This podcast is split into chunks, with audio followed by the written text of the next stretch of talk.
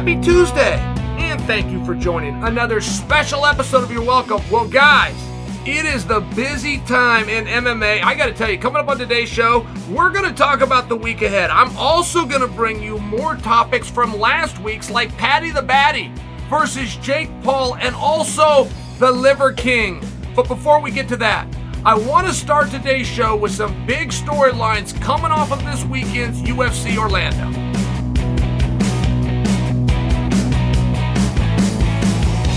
Guys, don't ever try to entertain me. And me is not Chael the person. I am the collective community of mixed martial arts. Don't ever try to entertain me. If that is your goal, don't ever tell me that that's what you're out there trying to do. Like, you're not going to get credit from me. And you're damn sure not going to get a pass. Ever if you go into unarmed combat and you elect a skill and or rule set that is anything other than what we know is unified. If you're ever in a fight and you think I'm going to avoid the ground because the crowd doesn't like the ground, but had I gone there, I could have beaten him. Like they're, they're, you're not going to have any appreciation from me for my time or the money that I parted with or the outcome. If you're not doing whatever it is you can do to win, I'm not going to make and subsidize your outcome within my mind. It's never going to happen. As a matter of fact, if you buy into the school of thought that the fans want to see two guys stand and trade, I mean, I've got to stop you right there. Since when? Where, where did you get that concept? And I know that narrative's out there. Like, don't think I'm calling you out as though I, I sitting in the corner wearing earplugs. I'm well aware from day one that's been around. I'm also well aware that this sport has overtaken in an unforeseen capacity that of boxing. Now there's another sport out there that never really got off the ground and it's called kickboxing. And it's, it's hanging on, boy. It's fighting for its life. There's another sport out there. Boy, it's trying to get some exposure and it's got a little bit of a base and it predates MMA by hundreds of years called Muay Thai. If it's so true that the audience wants to see two guys stand and bang, Muay Thai would be the king sport. Followed by kickboxing, and boxing would have absolutely no problem selling at arenas. I mean, I'm, I'm just using this point for you that if I want to see two guys stand and trade, I can. If I want to see two guys fight with a much more wide open rule set, I can do that too in the form of mixed martial arts. And since when was being on the ground boring? I mean, is it, but wouldn't that be your job? If you're a ground fighter and that's where you have success, wouldn't that then be your job to make that interesting and or exciting? Isn't there ways? I mean, Khabib got massive amounts of credit. They built an arena for him. And he wasn't out there standing and trading. I'm just offering you an example because I do know that this is a real narrative. The biggest pay per view star of all time is George St. Pierre. He wasn't out there doing those types of things. Brock Lesnar was an anomaly, followed by Ronda Rousey and the arm bars, who came from an Olympic sport known as judo. There was absolutely no stand and bang. But I know that idea keeps on floating around. Kevin Holland looked to me as though he could have won the fight. That might be going a little far for some of you, but I don't say it with an exaggeration. To me, it looked as though Kevin Holland could have and would have won the fight over Wonder Boy. But Kevin was attempting to tell a story to the audience that he was going to stand up and trade, that this is the deal that we have. And we're doing this and we're honoring the deal and we made it in the first place to serve the audience because this is what they want. That's fine. I don't fully get it. I would not do it. I would not coach a guy to do it. I can live with it and I can accept that. I wouldn't want you to do that and to continue to do it if you think that you're now giving us what we want or you think that somehow there's a pass. And this has also been around, right? Like from the beginning of the time, stand and bang is a real thing, but also from the beginning of time, guys would like to hold their placement. They like to remain main events. They like to stay within rankings. They like to keep their sponsorship money. They like to keep the fans coming up to them, keep those autograph signings going by not getting positive results as a way of making a trade and saying, but I gave you what you wanted. I was exciting and I entertained you. And that's where the fan has to go, I'm sorry, I, I've misled you. Is that what I said? Did I say I just want to be entertained? Did I say I just want to have fun? Did I say I want to see two guys stand and bang? I'm sorry, I've misrepresented as a fan. I like to see those things, but most over, I want to see the guy that wins. And I'm sorry if I didn't disclose that. It sounds as though perhaps we don't make the same bargain. I should have said that ahead of time. And Holland's a very interesting spot. He's a very interesting guy. I mean, Kevin Holland got a big opportunity in this, in this sport. Dana White calling his bluff.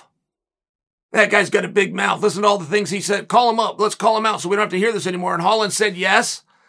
And I've even lost track to the full Holland story. I mean, I remember he knocks out Jacare and it was like his fifth fight within a calendar year. I personally get involved doing a grappling event. I call Holland. This is like on a Thursday. He's got to get on a plane to come out and take on, rest his soul, Rumble Johnson. And he accepted where he was going to be giving up about 50 pounds. I mean, Holland was really an interesting guy. He's got no problem shuffling the deck, rolling right into Chimaev on no notice at a different weight. He then retired. And that was really quick. That was like a really quick cup of coffee, but he was done. And he said that perfectly clear. And guys will say lots of things, right? Like we don't hold him to all of it, especially when you have that emotion, you have up and down. We fully understand as fans, but he did, and he came from an unretirement uh, into a very tricky spot against Wonder Boy, right? I mean, that is a puzzle, the Wonder Boy puzzle, that, that, that really tricky spot. Not to mention it's a main event. He went from retirement to he moves up in the card. It's very hard to lose a fight and go up. It's just very hard. The rankings won't let you do it. So Wonder Boy was, I believe, not even the co-main event. I believe his fight with Chimaev was third from the top. Am I remembering that right? He not only lost, he was finished within the first round and he went up. He went into a main event. He's an interesting guy. And for a big part of his career, you could see the stand-up skills. That just wasn't what was being displayed and talked about because he didn't want it to be. He was very proud of his jujitsu and he really wanted to serve Travis Lutter, his mentor. It was a very cool thing, but every now and then, Kevin Holland would end up on bottom without a big resistance. The opponent would try to take him there and Holland would cooperate. That's where he wants to do his work from. And he was having success. He won the fight by knockout over Jacare from his back, just by example. So it was an interesting spot to see him out there with Wonder Boy. And it was even more interesting because I think he could have won. And not just could have, I think he would have. When Wonder Boy was down, if Holland would have come on top, knowing how good Holland is, I think he would have stayed there. I would think he would have racked up points. He might have passed and improved. Pretty confident telling you that he would have struck, but in a worst case scenario, just him getting there in the judge's minds, I think it would have been enough to swing the needle. And he appeared to not want to do it because there was an agreement ahead of time between he and Wonder Boy. I didn't see it. Must have it at a press conference. Maybe they even did it on Twitter. I don't know. I, I did not see him and Wonder Boy reach an agreement, but I know that Wonder Boy wouldn't have held him to it. thought that he went back on a bargain when he's going in there and he's trying to win a fight using any skills he's got. Wonder Boy is a known stand-up fighter. Holland is a known ground fighter. Like that's not a deal that Wonder Boy would have expected you to keep. And for anybody that's coming down the pike, anybody that's that's in the future, anybody that hears the fans say they want to be entertained, they want this to be fun, they want to see you stand and bang. Excuse the fan if he didn't finish that thought by telling you in front of all of those things, I want to see a contest and I want to see you win. And if you don't, when my excitement towards you or my attitude towards you changes in a downward trajectory, I don't think I've done anything wrong. You fought under unified rules. If I wanted to see a stand up fight, I have those options.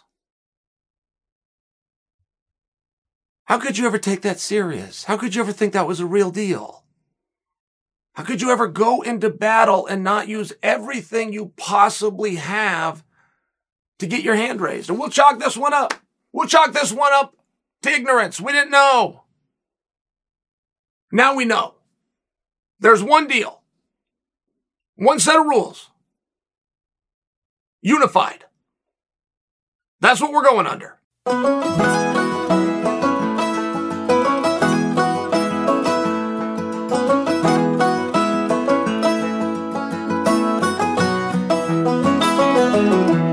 Sergey Pavlovich, guys, where you at? Where are you at on this? I mean, I think that you saw a rare time. Can we just back up to Saturday? Has has there been a more loaded card that wasn't on pay per view? I really can't think of one. And you have pay per view stars. You have guys that people will, will will buy. They'll they'll pay to see. It's a different group of guy, and it doesn't necessarily have anything to do with skill. I'm not necessarily. It's not necessarily this better guy. There's just an interest level. And when you take pay per view stars such as Tai Tuivasa and you put them on a card and he's not even a main event, I mean, I'm just speaking to what a treat. We had a really incredible weekend of fights, but I want to know where you're at with Pavlovich specifically. I read about him a while ago. This is going back, let's call it two years.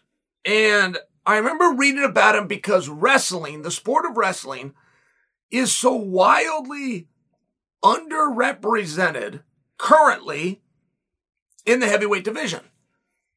I was, it was shocking how underrepresented. I can't remember a time when we didn't have all Americans or we didn't have an NCAA champion or somebody. And I'm not even talking about w- with the belt. I'm talking about in the division. Anyway, I come across Sergey Pavlovich very skilled Greco-Roman wrestler out of Russia. And he stopped wrestling early. It was like his junior year of high school and he started to find MMA. So this wasn't a European champion or their representative at the World Games, but this was a really tough guy. And it's very rare that you find a heavyweight that's heavy. Heavyweight used to be called unlimited.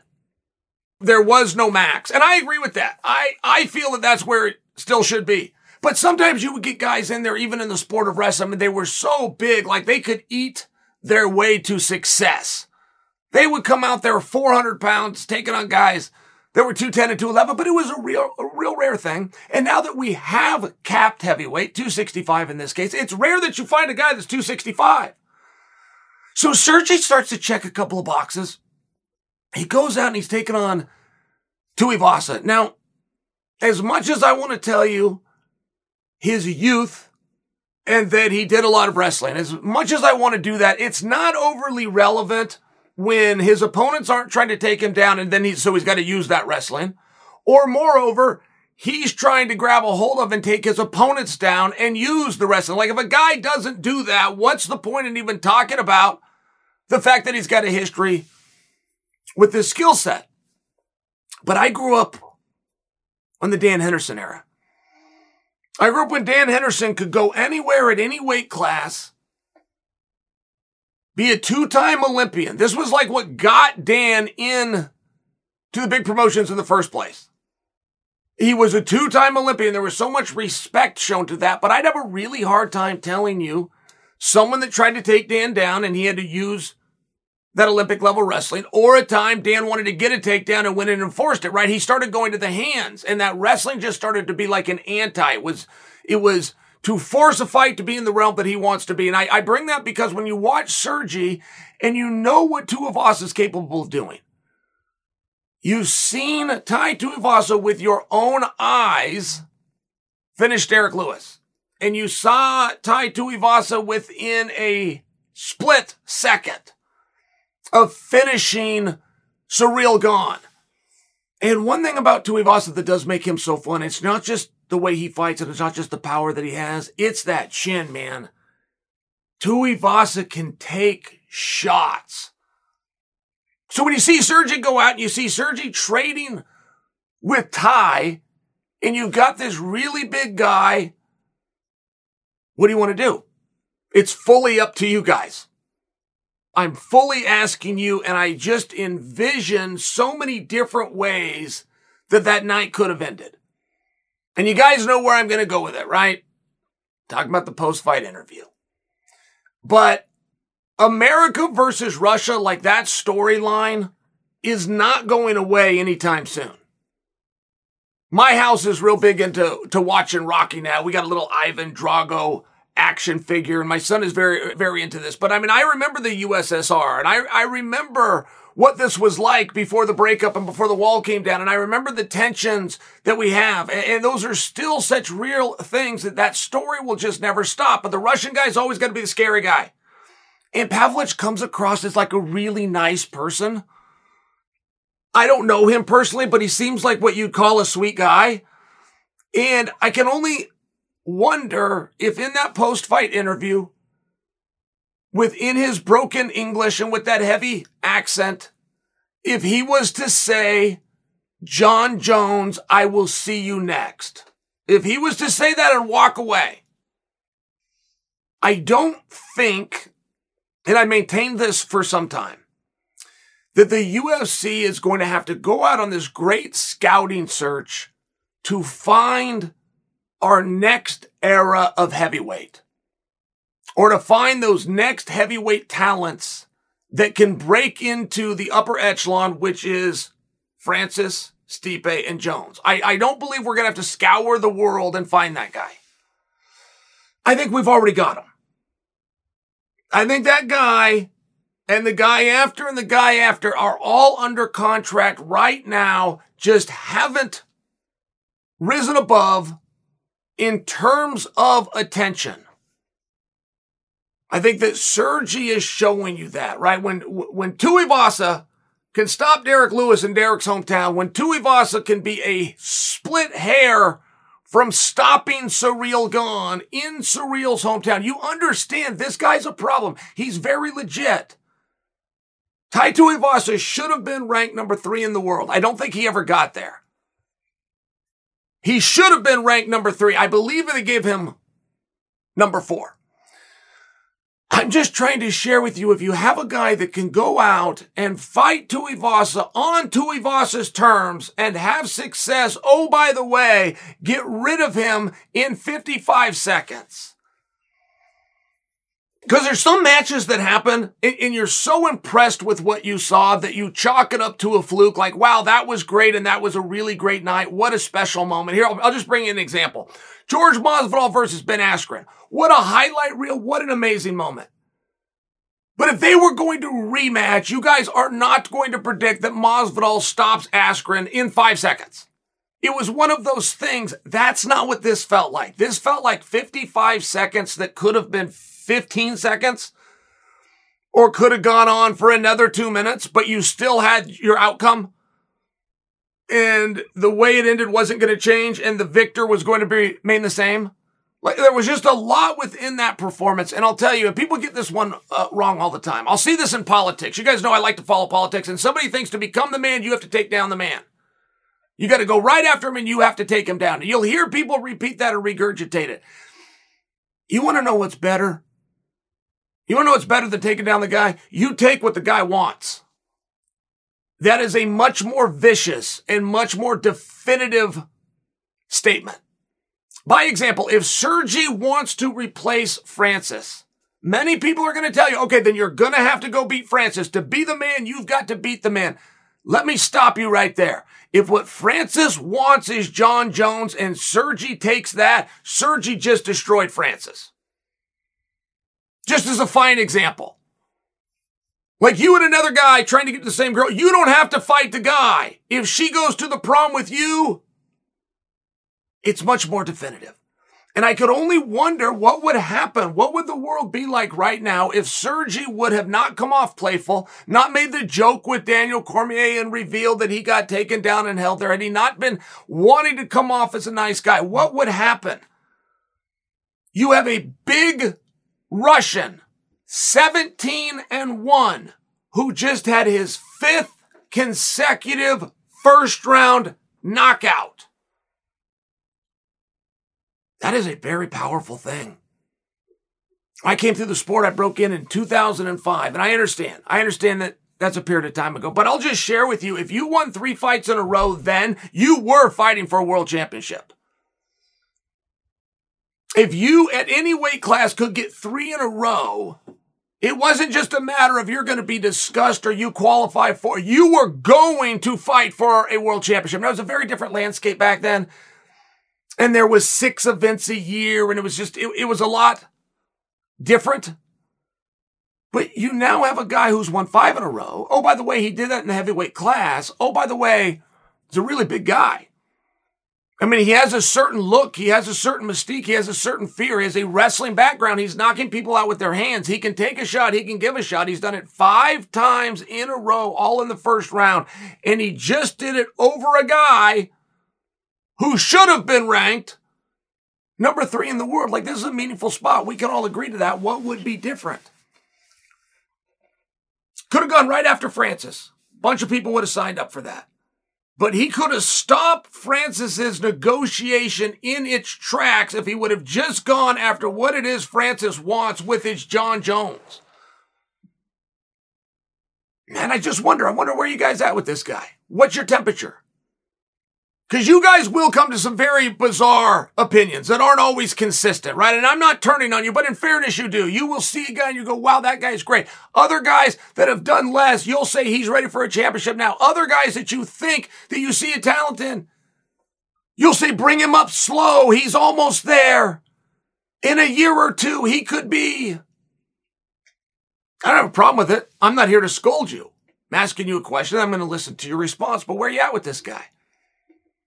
Just stopped in 55 seconds, which should have been the number three ranked guy in the world. He is in the five round club, just so you know. It was many years ago in a different organization, but it was scheduled for five rounds. He went the distance. He's put five heavyweights head over tea kettle in a row in the first round. Seems pretty promising. How does he break into that upper echelon? How does he break in to that big three? It's not with his skills. It's not with his talents. Five in a row in the first round. He's got the skills and talents. Matter of fact, those big three, none of them, none of them can match that. Should have called for Jon Jones. Should have come off as so playful. What do you want to see him do next? Another night of epic fights is here. Yeah, guys, I'm talking about UFC 282. I'm going to be throwing down on this one with DraftKings Sportsbook, the official sports betting partner of UFC, this Saturday. New customers can bet just $5 pre fight money line on any fighter to win and get $150 in free bets if they do.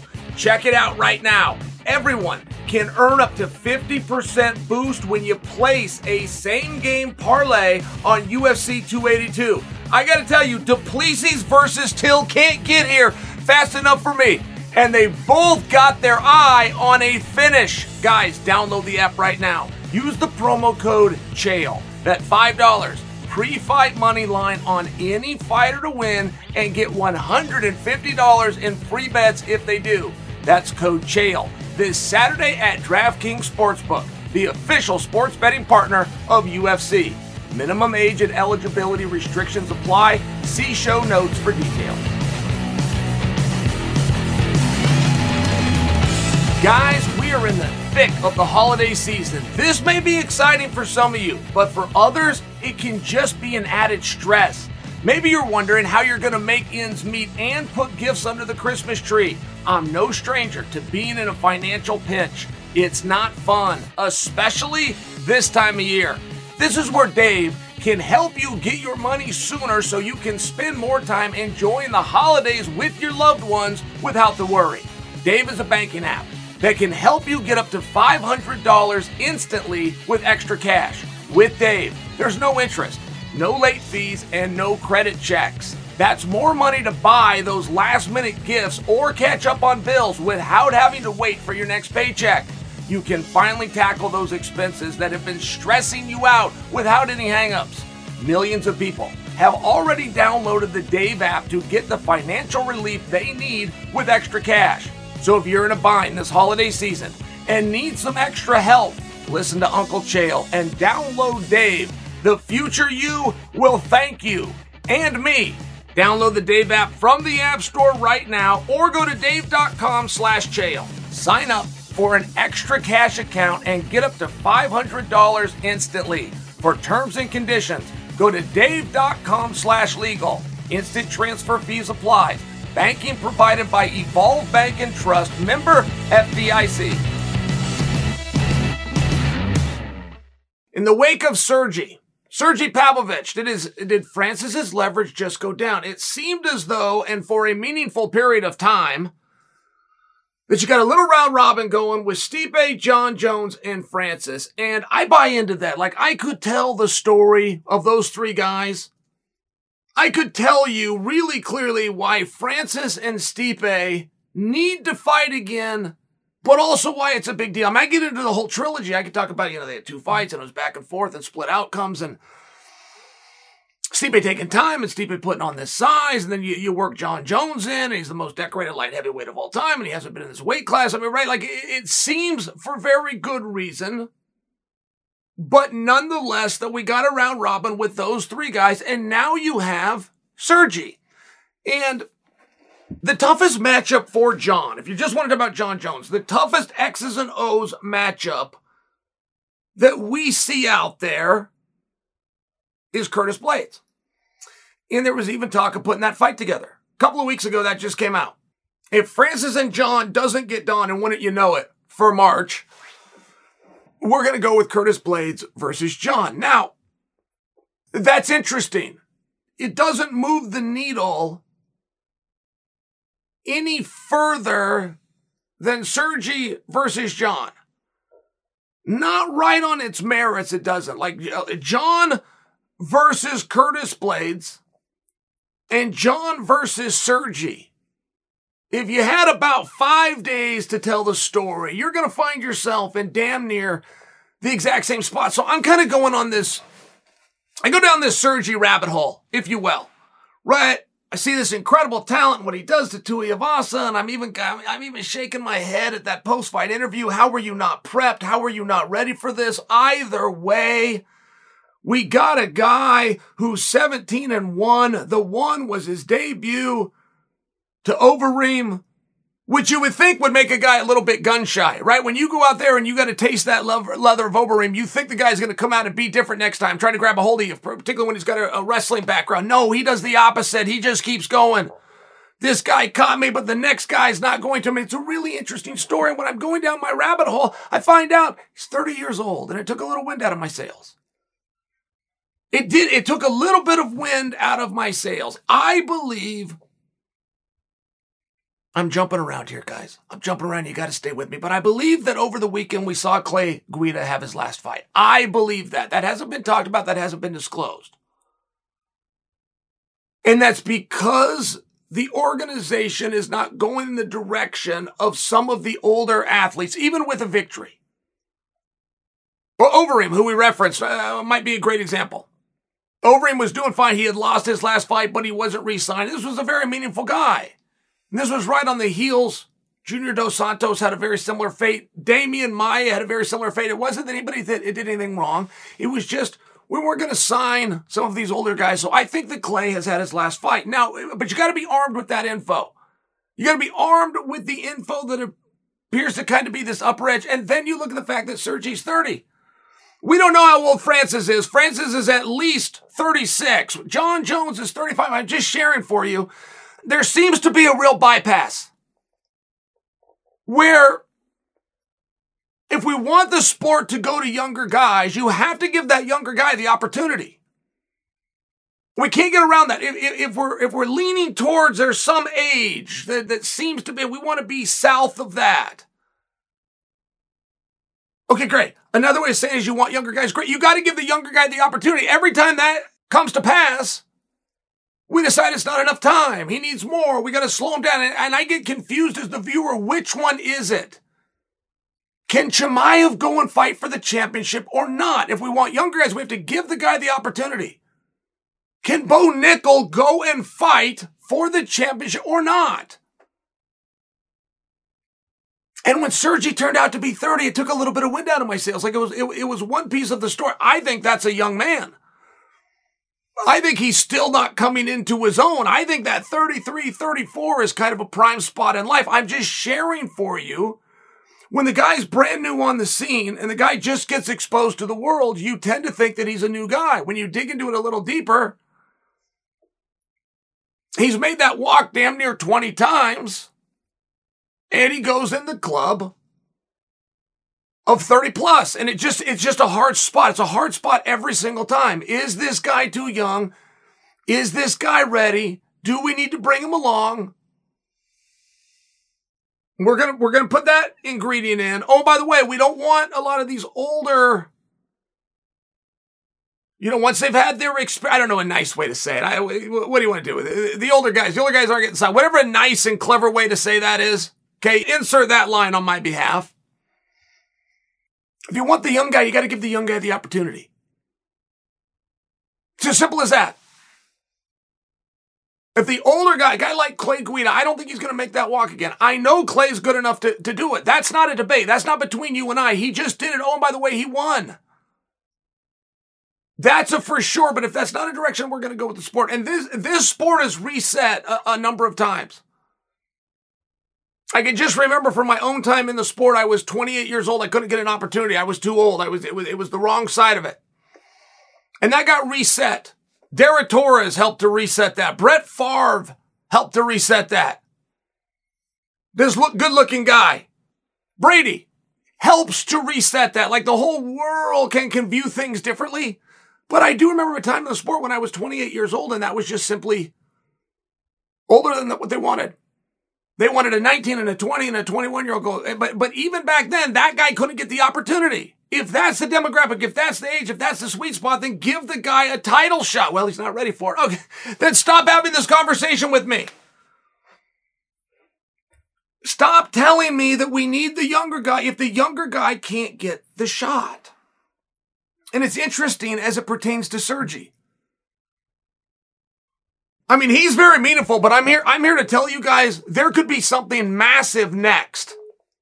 It won't be because of him. He, he dropped the ball very bad over the weekend. However, I believe if there's enough conversations going on around the world like the one that we're having right now, where we're bringing up and we're talking about surgeon, we're talking about the power.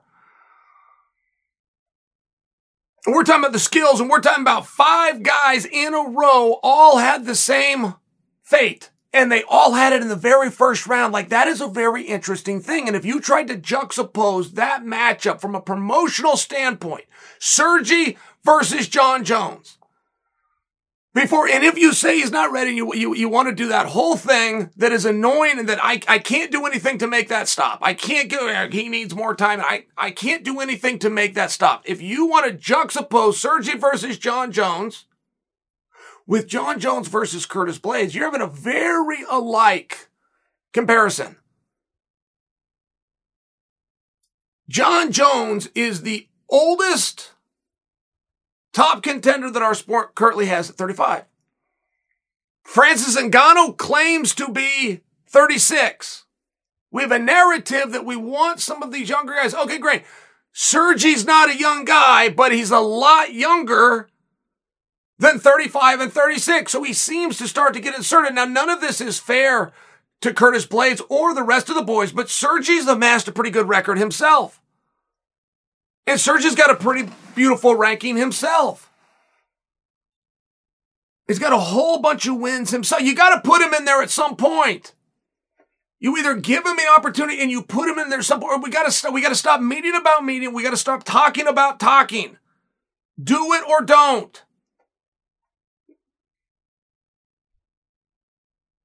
I could see in a very realistic scenario, and it will seem like this is out of nowhere, right? When the news drops, it's going to hit all of you guys, it's going to blow you back. But I don't feel that it should. I feel that this is very reasonable. That one day we wake up and we've got a graphic done, we've got a poster, and we've got an announcement, and it's Sergei Pavlovich versus Jon Jones, either for the interim championship or for the unified championship. It's very hard to compare anybody's resumes up against a guy who's 17 and 1, who's put five men to sleep. It's, it's very tough to do that, right? We love to play the resume game. We love to talk about who did what when it serves your cause. Once you find out you're dealing with the number four ranked guy in the world, he just happened to do it a little bit more quiet. There's a very good argument as to why it should be. Not just it could. There's a very good argument as to why it should be Jones versus Sergei. And if you want to get these younger guys in and you want to mix them in, at some point you have to give them the opportunity. You have to give that to them. They cannot go out and earn it. Don't talk to me about that. Don't talk to me that life's all about decisions. The hungry guy doesn't have a decision as much as you like to say it. Opportunity has to be given to you. Where do you want Sergei to go from here? And why, and why would you want it to be slow? If I'm suggesting Jon Jones, right, if bad, Jon's the baddest dude in the world and he can deal with Stipe and he can deal with Francis, and then, then, then it's no big thing that I insert another name. And you know what? I think Jon would probably agree with that. You call Jon Jones a lot of things. I don't think you can call Jon Jones scared. I think that Jon would agree to that. But I think it would catch him off guard. He thought we'd have a more marquee guy. Well, there's a big step from Jon versus Francis and Jon versus Stipe down to Jon's versus Curtis Blaydes. There is a step there, but you see where that's still the step. You see where that still is an order. And if you want to break one of those guys in, you've got to break him in. You can't just let these guys get up in a loft and keep playing together. They pulled the ladder up. They're not letting anybody up there. At some point, you've got to guy uh, get a guy to go up. You guys love Charles Oliveira. Charles Oliveira has done great things this year. The Charles Oliveira and being a pay-per-view draw, being the forefront of all of your minds, that story is never told, ever, if it wasn't for Tony Ferguson. Tony was a star. And he let Charles come up and they figured it out from there. Charles took that ball and ran with it. But at some point, you have to be given that opportunity. At some point, you have to make the match. Jon Jones has sat out for three years. That is not going to be the world's easiest guy to get matches with if you put a world title around his waist. It's just not. You want him to do a match There is very good reason why you would need to do it now. Well, you would need to do it early. Francis and Jon sounds like a great idea to me. Stipe versus Jon is a great idea to me. Jon versus Curtis Blaydes. Whoa, that's a different idea, but X's and O's. It's a good idea to me. Jon Jones versus Sergei Pavlovich. That's the match you make, and you make it next.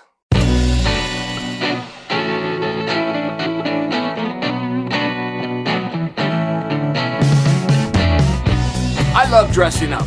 Who doesn't like looking nice and feeling confident when they step out? I like to think I look pretty well put together. The one thing that is a pain is finding the right dress shirt. That's always hard because most of the time dress shirts are so stiff or they wrinkle really easy. The dress shirt has been due for a radical reinvention and Rhone stepped up to the challenge.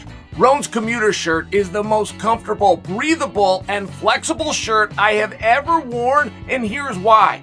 Rhone's comfortable four way stretch fabric provides breathability and flexibility that leaves you free to enjoy whatever life throws your way. Let me tell you, this is not your grandfather's dress shirt. It's a classy and sharp, while yet comfortable, stretchy, and wrinkle free shirt. I didn't know we could have had all of this in one shirt, but Rhone, figured it out. With Gold Fusion, the anti odor technology, you'll be smelling fresh and clean all day long. On top of that, Rhone is 100% machine washable, so you can ditch extra trips to the dry cleaner and your cans of starch. Guys, I run hot, especially when I wear dress shirts. It's hard for me not to sweat in a long sleeve in front of the lights. Since I have to dress up so often, I've been trying to find a dress shirt that is a little more breathable while still maintaining a dressed up look.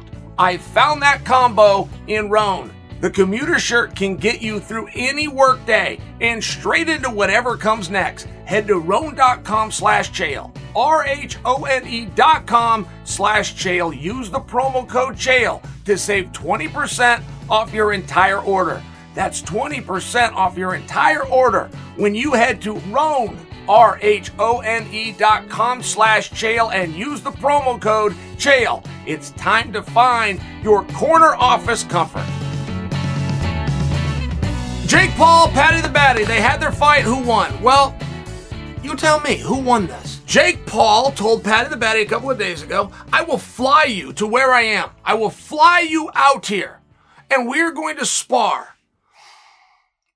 And if you get the best of me, I'll give you a million bucks. If I get the best of you, and he filled in the blank, it's going to help him with some deal he's doing in England. Paddy the Baddy responded and said, You come out to the PI right now, and I'll do it. Who won? Who wins that? I mean, who wins that face off? I don't think it's Paddy. There was a very clear, it, was, it wasn't come to the PI. I mean, like, who wins that face off? It's an interesting spot, isn't it? I have a hard time giving it to Paddy. I can't call Paddy a loser. I can't say he lost this, but I can't say that he won. He was invited to a specific location to do a specific thing. He countered that. And it's always tough because if Jake Paul had the opportunity, like if he was close enough and could get there, I think that he would have gone to the PI. I think he'd have floated right past security. I think he'd have been upstairs and I think he would have had a camera with him, which is a very tricky spot because that's not legal. That's called a fight. And then they would have been involving the UFC. And it's a tough situation that we appear to be being very lighthearted about. We appear to think that that's fun. We appear to think that that's funny, but when money's on the line, it's a greed location and bad intentions, and the idea of doing damage to somebody else, boy, that sounds a lot like an MMA event, and you got to be really careful. It's a very slippery slope. Did you guys see this referee? Referee came out and outed himself. Boxing referee who, according to him, cheated. That's a word he used. He said, I cheated to help Manny Pacquiao back in the day. Manny Pacquiao fought a gentleman, and I believe, I believe you pronounce it Hassan.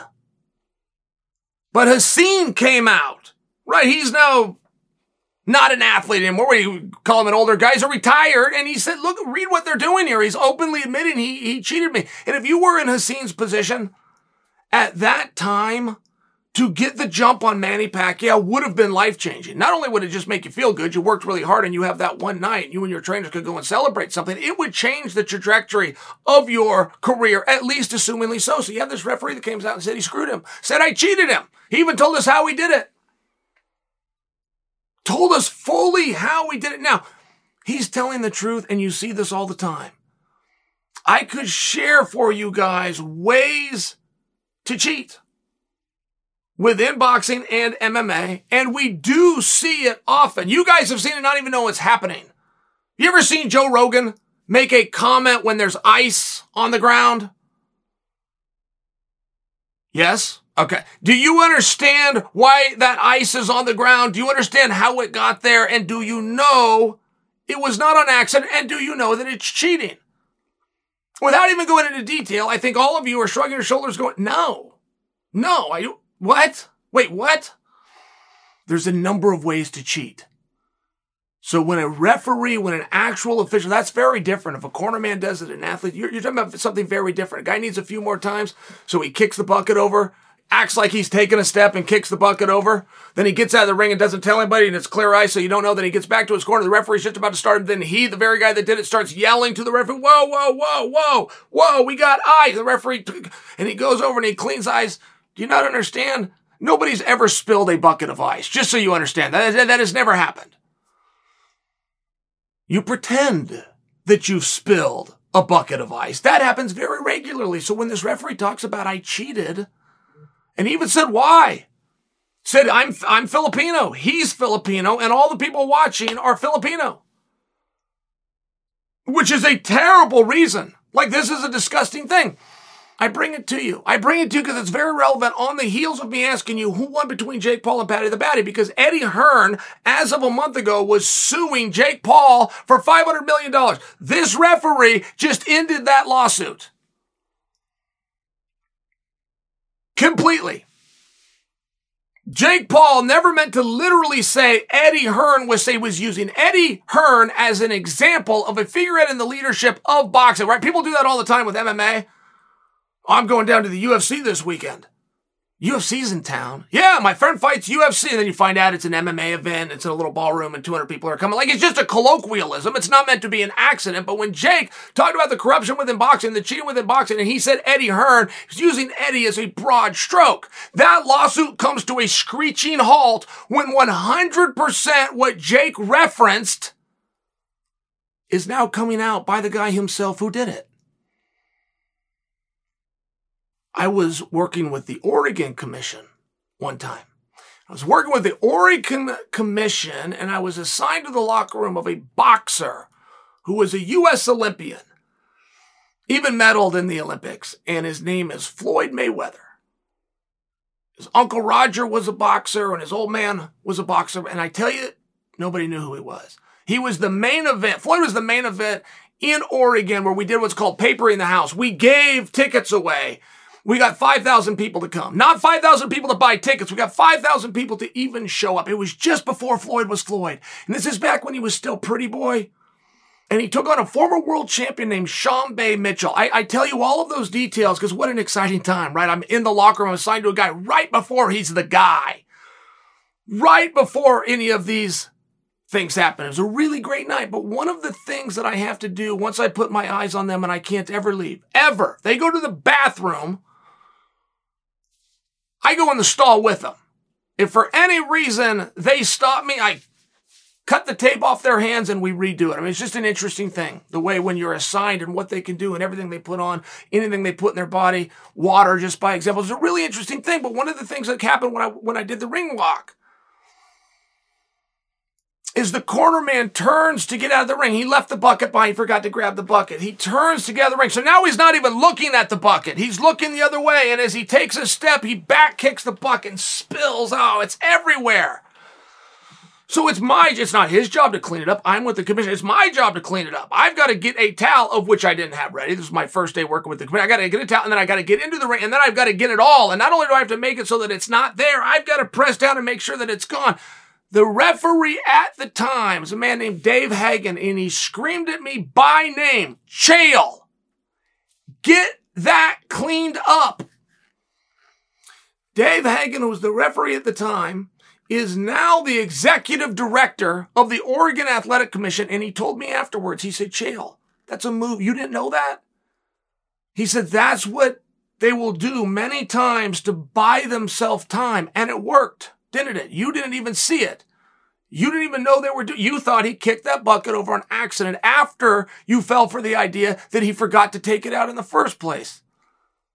I said, yes, I did. I, I did not know that that was a move. I just bring it to your attention. A lot of moving parts and a lot of uh, places I took you, but that referee coming out, declaring himself a cheater and the reasons he did it, brings a screeching halt to Eddie Hearn suing Jake Paul for bringing infractions of boxing to the public square.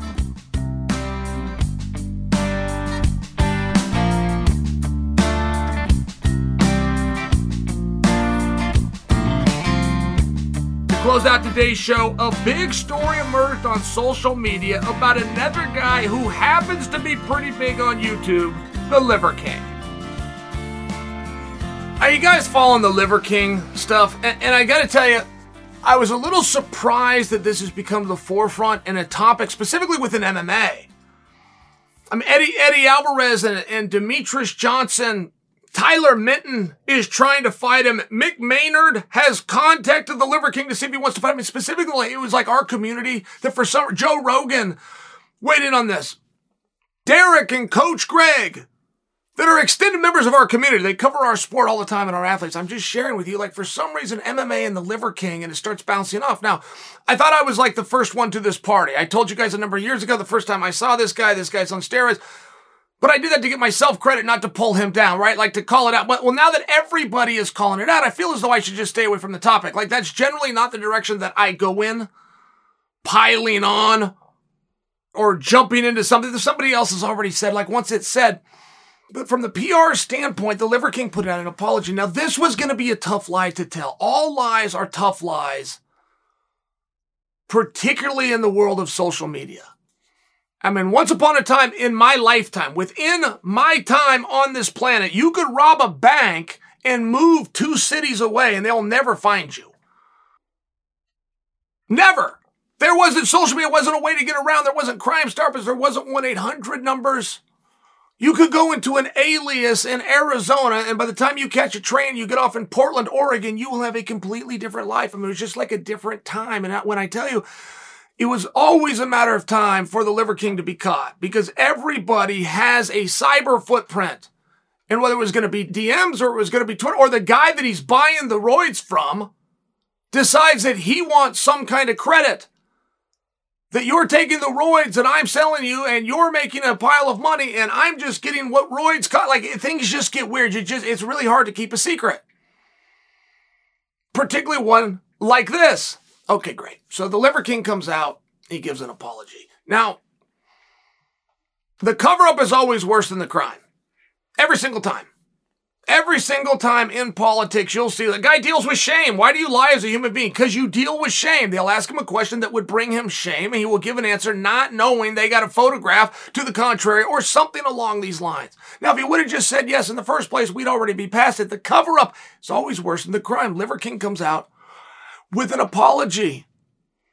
And it was a tough one from the beginning. And by, by tough one, trying to determine did he succeed or did he fail? See, the apology is not to actually say, I'm sorry, right? When you, with an apology, that is media. That is the PR move. That is the press. How do I look when it's done? Not a matter of let me come out and do something because it's the right thing to do. Now, I'm not faulting the Liver King there. That's everybody that's ever given an apology. I watched Tiger Woods come out and read one. It wasn't even his own words. He paid somebody to write it. He didn't even take the time to memorize it. He came out and he read it. So there's a number of ways to do these. The Liver King chose to do his in character. He chose to do it with the t-shirt off and after he made up the hair and he chose to come out and keep the voice and keep the ancestral tenets. Is that good or bad? Comes out within the apology to talk about the fact that he had used steroids in the past and currently, but that they didn't work talked about, I believe it was Anavar. I know for sure he referenced Winstrol, but that they didn't work, and he defined they didn't work by keeping his levels, which you guys don't even know what in the hell that means, below normal. Now he's talking about a blood draw and you've got certain levels and, and, you'll always see a guy that's trying to get around something when he starts trying to use terms that you don't know. Eh, this will never cease working. I will see politicians elected to office because they're foreign policy experts, and they might know the difference in Iraq and Iran, and they'll strip their uh, Gaza Strip in there, and now maybe they, they even know Palestine. Uh, like there's certain things that they can say. They'll bring up Ahmadinejad, and you'll you'll be completely lost. And you go, "Well, that guy's an expert." This never goes away, and in the world of nutrition, it is at an absolute forefront. If you can start, if you know what a picogram is, you instantly become the smartest guy in the room. So when he starts talking about levels and he starts talking about normal and he starts talking about some of these steroids didn't bring his level above, you sit back and you wonder why. Why claim that? Why say that it didn't work? What is the message there? What is the story that you're trying to tell? And it's very hard. It's very hard. I have a friend that's a DA in New York City, right? Massive, and you got crime, and it's a big city, so I reference it. And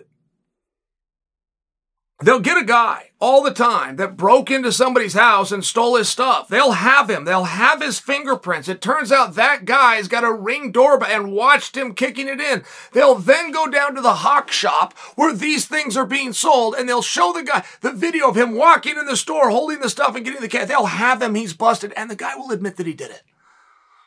He'll admit it. Not, not that there's much room for denying it there, but he will make a full admission now while he was at the person's house robbing them. And this is very common for burglars. They will do like a dog and mark their territory.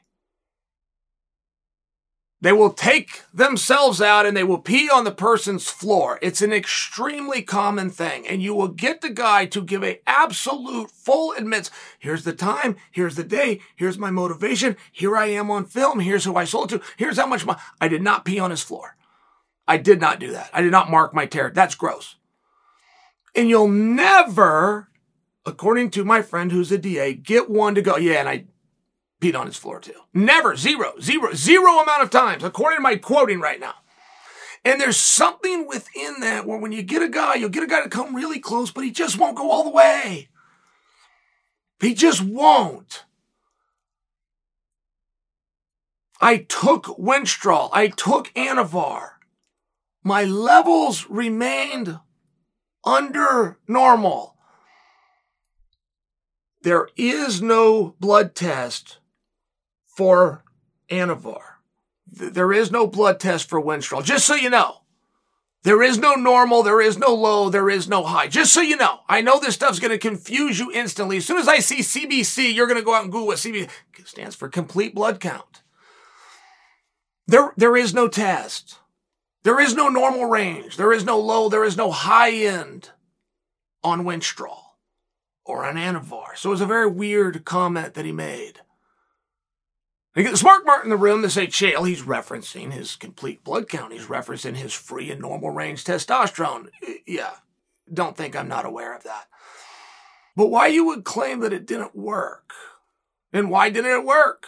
Right, mean, that would just lead you to another thing. Were you buying bad stuff? Did you mix this yourself? Did you not know what you're doing? It's just this really weird claim. And of course, it was, it was in the past and there's some done today, but that's monitored by a doctor. It's like, no, no, that's that's not true. There's there's not a doctor that monitors you and has you at the levels that you're at. You would have to have, if you were doing it only above board, you were only buying stuff pharmaceutical grade and you were doing it right way, you would have to have three and four and possibly even five doctors that don't know the other ones exist. They think they're the only doctor. That's okay. I'm just commenting on do you think this was a successful PR piece or not? Did he owe an apology when he did the PR piece? Should have he stayed in character? Should have he had the t-shirt off? Should have he edited this? Should have he planned it? Should have it been scripted? Should his hat have been in his hand more? And moreover, with an apology is what is different now. Like Tiger Woods, when he gave an apology, it was a little while ago, but it was something to do with traffic.